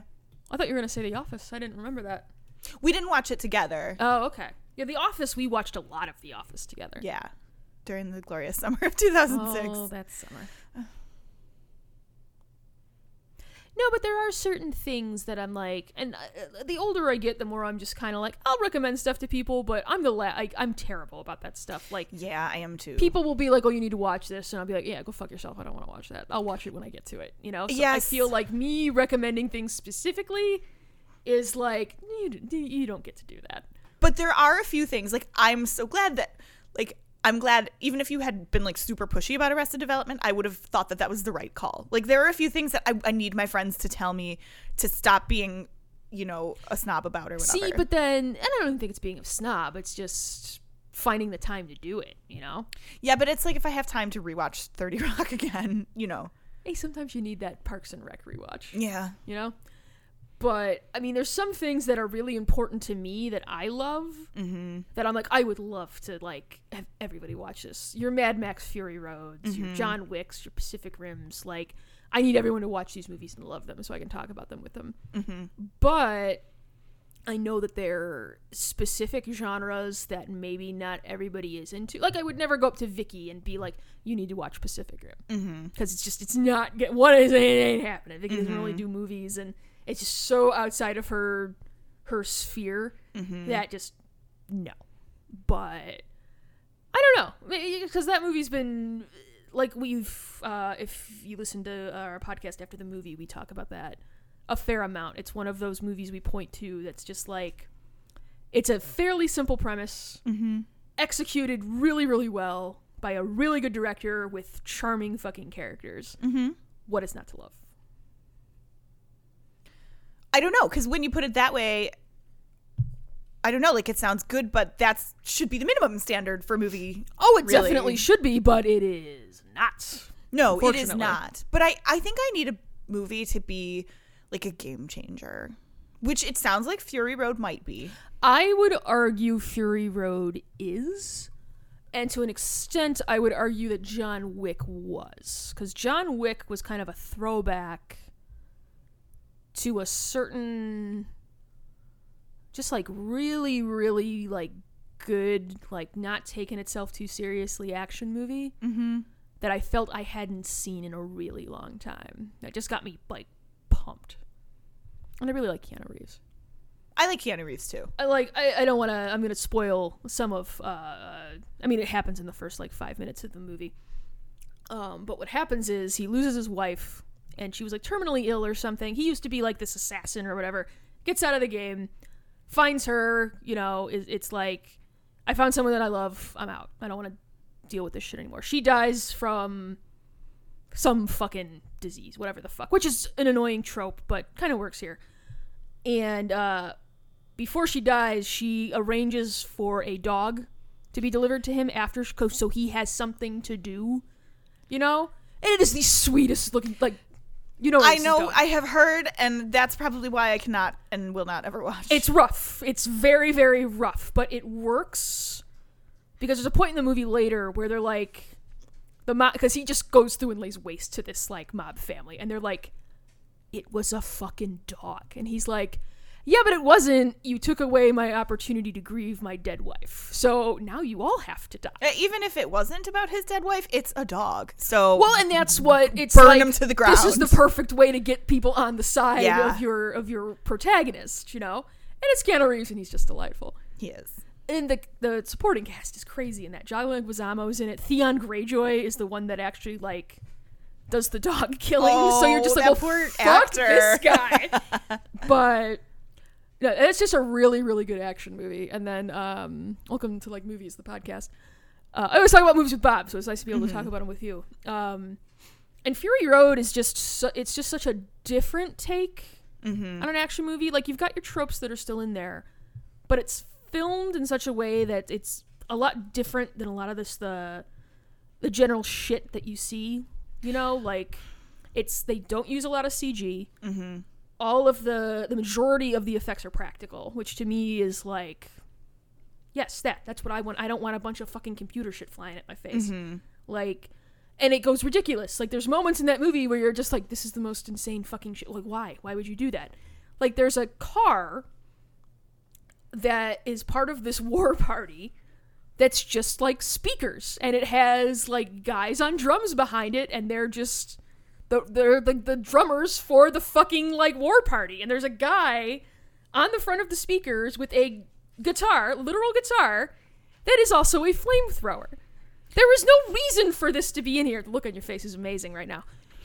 But it just it works because it's so fucking insane. Well, then, okay, so this is reminding me of the robot show that we saw when we were in Tokyo, which was basically it's it's kind of like a cheesy tourist thing to do, but it was also fucking bonkers in the best possible way. And although you're in a teeny oh. tiny room, they fill it with like lasers and dragons and smoke bombs and war drums and f- crazy floats with animatronic robots and stuff. So like on the one hand it's it's totally organic and it makes sense that like a war party would have drums and on the other hand like i already have proven that i have a high tolerance for that kind of particular crazy pants because the energy in the room it was so like the room is like the size of this like half of this first floor like it's fucking small. Small. there's like two rows of people and they have to chain it off because otherwise like you would be in danger but at the same time, guitar equals flamethrower makes me want to roll my eyes into the back of my head, and I don't even really know why. But I can understand that maybe in like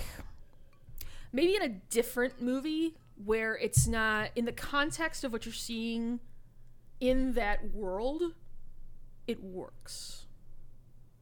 If that makes sense. But it's so because it's everything in that movie is outlandish and insane. I know that this movie is not a male wish fulfillment movie at all.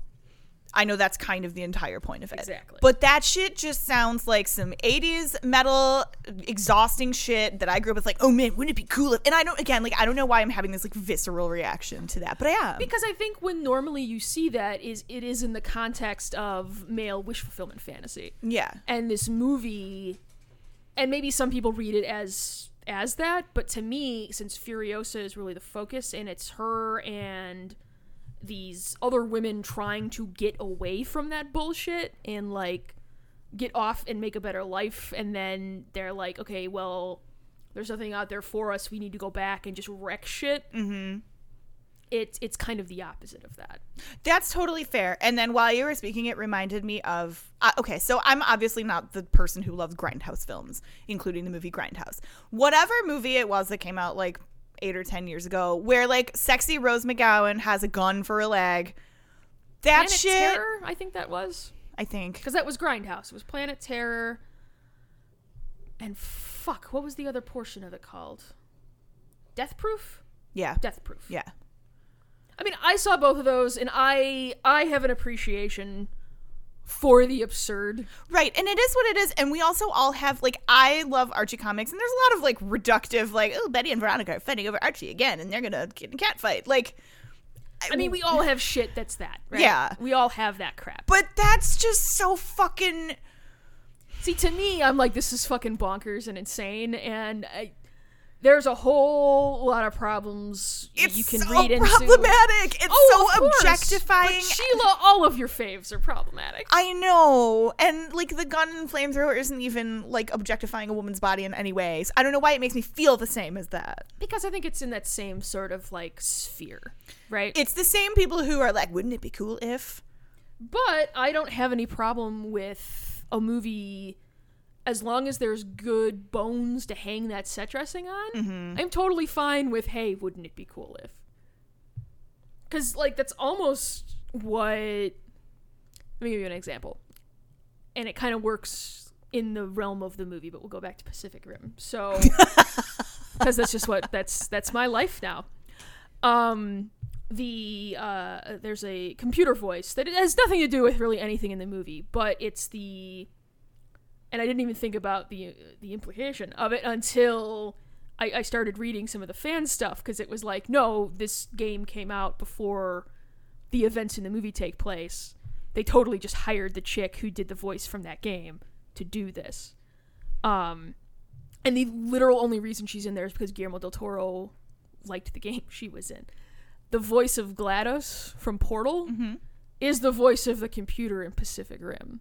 And the only reason she is is because Guillermo del Toro was like, oh no, that's badass, and I want that in my movie. I mean, I guess that's a benign example of "Wouldn't it be cool if?" Well, and the other thing with with Pacific Rim is how much time you have. Um, I'm sorry, it'll it'll end someday. Will it? I feel like it's never going it's to. never going to. Again, this is my life now.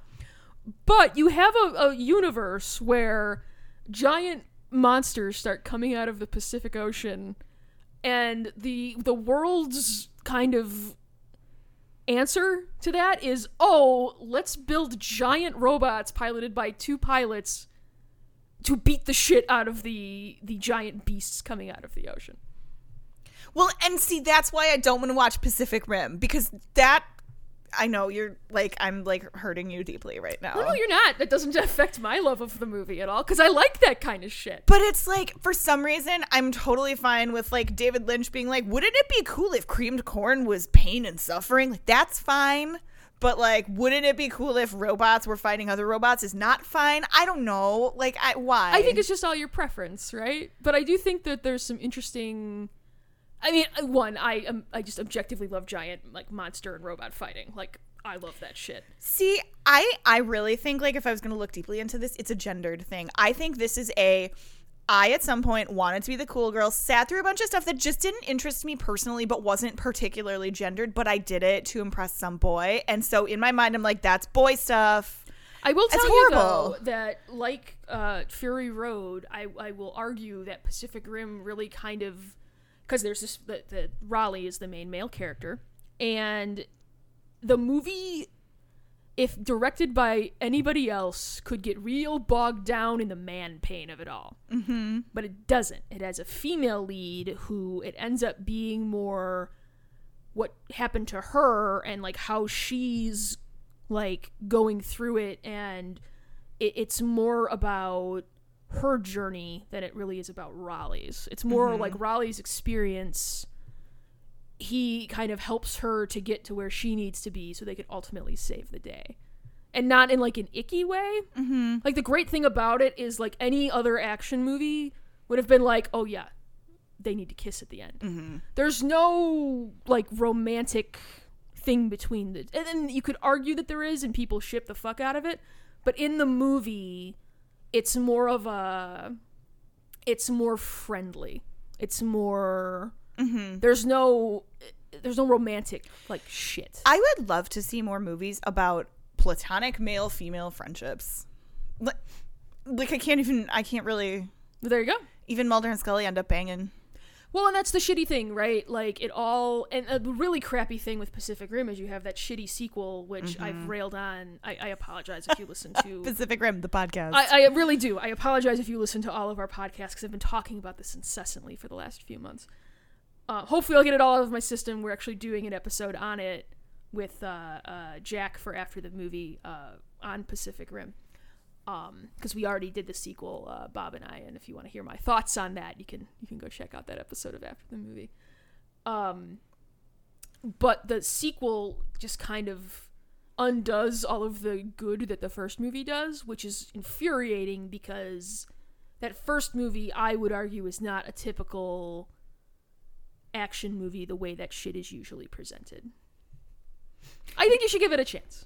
Here's a quick tangent to the tangent. Sure. One of the things that I think is is so interesting about your obsession with Pacific Rim is like that's not a lot of content time to generate the deep passion that you're feeling. And I know a lot of it has been like It's- your ability to Subtext, Sheila. okay, I know, I know, Stephen, but like, like I feel the way about Game of Thrones. I think that you do about, or I, I, I did, but that's because there's like eight seasons and like the like five thousand pages. Well, I will also say though that there's context outside of the movie, right? So you have usually when Guillermo del Toro makes a movie, he there's uh, there uh, the the characters in it have histories beyond what you just see in the movie. Like um not only in like the special features they talk about it, but I have the art book for Pacific Rim which makes me sad mm-hmm. looking at it being like why didn't I get into this stuff? Um and then I get sad. Um but there's more there than just in the text of the movie. mm-hmm. And then you get the the the beast of the fanon that glam, glamps on and then is like oh we'll just run with this.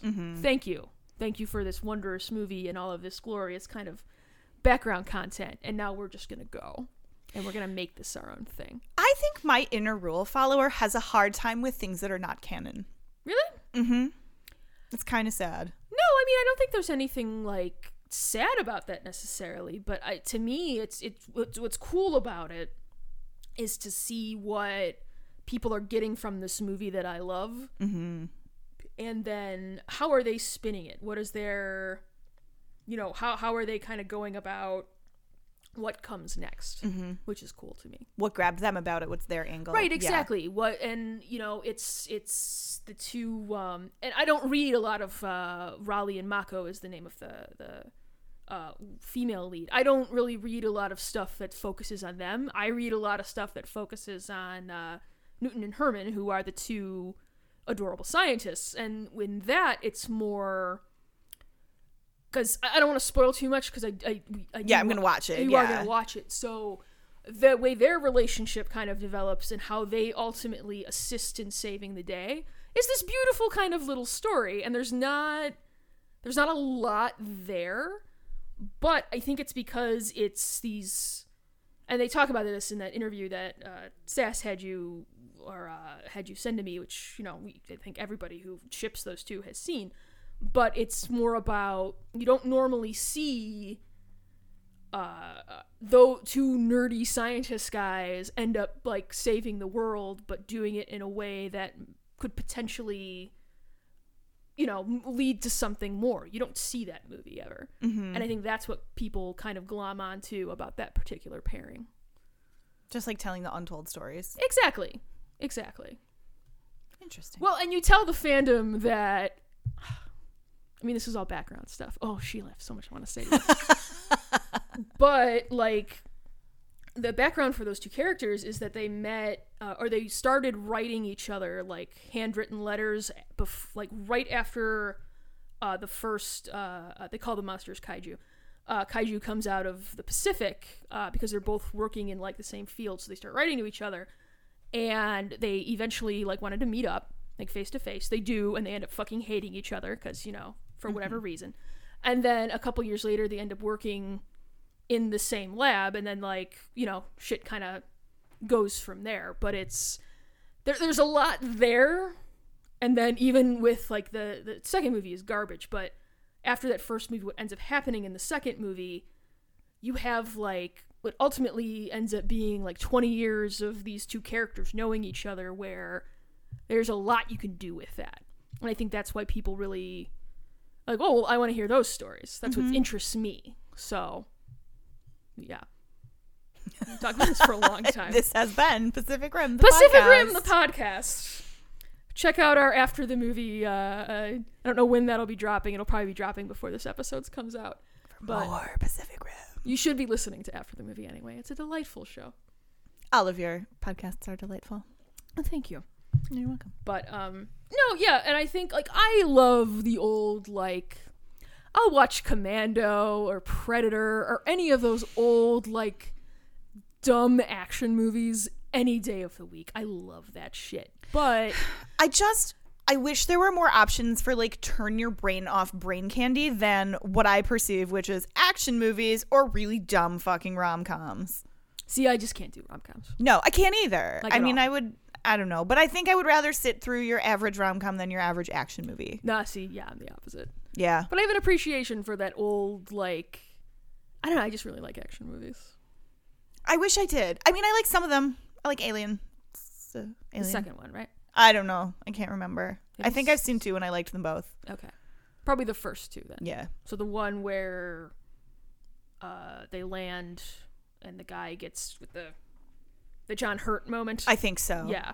And the second one with Sigourney Weaver and the kid and Yeah. yeah, that okay, yeah, you've seen the first two then. Yeah. Those are the good. ones you really need to watch. Yeah. Everything else. I don't have time for is kind of, of dog shit. but no, that's another subversion of the usual sort of like action movie trope. Yeah, and also I liked it because it's my understanding that it's a big old scary allegory for motherhood. Like not a lot of things talk about that, Right. especially in that vocabulary. Oh, like, in that realm, right. And when you do have stuff like that, that's when it's more when there is like a, a when you can perceive a greater meaning to it or it Mm-hmm. isn't just falling into the all the old same tropes. It's like, oh, that's Oh, okay. my that's my thing. Like if something is an allegory, I like it ten times more than if it were not. I I, I don't know. I just like understand. stories told that way. But no, yeah, I think, and maybe you won't like them, but I do think that I, I don't think I would sit you made you sit through John Wick. I just don't think you would enjoy that. Now, I honestly think I'm more inclined to like John Wick because it's got demons and stuff, right? No, that's the other movie with Keanu Reeves, You think you Constantine. Constantine is not a good movie. I saw that. Oh, no. I saw that in the theaters. But see, I'll watch almost anything. Like in the same way that robots turn me off, like demons and angels turns me on. which I can respect. I mean, can it's dumb. that. It's probably like an ex-Catholic. Everybody's got their shit, man. Everybody's got their shit. But uh, no, I do think that of all of the action movies I have in the Erica canon, I think Pacific Rim, you haven't already seen, and Mad Max Fury Road are the two that I would be like, I will show you these. and you might like them. You may like them, you might not, and that's totally fine. What's the best one that I definitely wouldn't like? Best one that you definitely wouldn't like. Probably the Fast and the Furious. Well, those are their own. That's a whole like that's a whole nother conversation. Those are like they're so ridiculous that it's it's it defies exp- explanation for like it's so outlandish and insane. Like they're not even car race movies anymore. They're just they're superheroes in those movies and they're not good. I would never claim that the movies are good, but they're so damn entertaining. I have a hard time because again, rule follower, activities that I think are reckless, I have a hard time enjoying. And look what happened to Paul Walker. Like, that's the direct result of that. He fucking died. Mm-hmm. So, how am I supposed to go and enjoy those movies? I do it just fine. yeah. So I just can't. I mean, no, I mean, hey, and everybody, like I said, everybody's got their shit, but oh my god, there's a scene in the eighth one where it's Jason Statham and The Rock are in this jail. And The Rock literally, and if we've talked about we, this, I think this is in a previous podcast. it probably is. It's definitely in after the movie because we talk about the scene all the time. The Rock pulls a bench made of concrete off the wall and starts curling it. And it's so insane, and he's so roided out and huge. He looks like the fucking Incredible Hulk. That it's you can't. I it's so ridiculous that I can't help but look at it and just laugh and enjoy myself. I I wish that I had that attitude, but I look at that and I'm like, I could be watching anything else right now. Oh no, I'm like, I'm so glad I'm not watching anything else right now. But then I go and I watch like well, Jurassic World Fallen Kingdom had its own little shit in there that I was like, that is terrible. Let's go see this movie. Um same thing with the the latest Transformers, Transform not the latest one because Bumblebee is the latest one. We haven't seen that yet, but it's so stupid and over the top that I I have my expectations set so low that I still end up enjoying the movie, but I'm the idiot laughing at the stuff that you're not supposed to be laughing at. Like in Jurassic World Fallen Kingdom, spoilers if you haven't seen the movie, it's terrible, don't watch it. Um the little girl in that you think is like the granddaughter of like the old dude in the movie. She's actually a clone of his daughter who died. And this tickled me to such a point that anytime she was on screen, I was just laughing my ass off. Because I mean, that's the most insane thing, like, you could ever do ever. Like, what? Clone your daughter and raise her again? Yes. But it, it's not. But it is. In the context of, the, of a movie about dinosaurs, Well, if you have the technology, it no, just- like that it- totally it's makes sense so to me. insane. it was just like, I'm sorry, what? It's not a good movie, though. You shouldn't watch it. It's just straight up bad. Just watch the original Jurassic Park. I mean, I, I have seen Jurassic Park and I like it. that's one of the yeah that's that's a That's a good action movie. yeah definitely That's not an allegory for anything. the folly of man well, kind of like, oh no jurassic park is great but um, and it has a lesson. Don't fuck with nature. Like, it's not like go forth and street race, right. you idiot. go idiot. for the street race. We've had a couple lines in here that are like top tier for uh title of the episode. I'm gonna have to go through and and just like figure out which one will be the best but all right, we've been talking for a long Yeah, time about movies so we're gonna go ahead and cut it. Um thank you folks as always for joining. Uh we'll be back in another two weeks with another episode. Um go check out uh, teampumaknife.com if you're uh, uh, listening to us through one of the podcast app we would ask that you uh, like and subscribe. Uh, please i don't do that. I don't think you do that but we're going to ask you guys to do it anyway because it'd be nice to get a little appreciation for all the shit we do for you. Um, we've got other podcasts on the network. Uh, we mentioned after the movie we have subtle interference. We have uh, improvised weapons which is a real play d&d podcast. Uh, talking about um, game of thrones beyond the red waste will be coming back uh, in april when uh, uh, that show um, uh, fires back up and you can hear me mispronounce all of the names and drive everyone who listens to it insane because i'm doing that shit on purpose now just so you know um, but You're yeah antagonistic. I am. I'm very antagonistic. So thank you again for joining. Have a lovely evening, and we'll talk to you guys next time. Good night, everybody.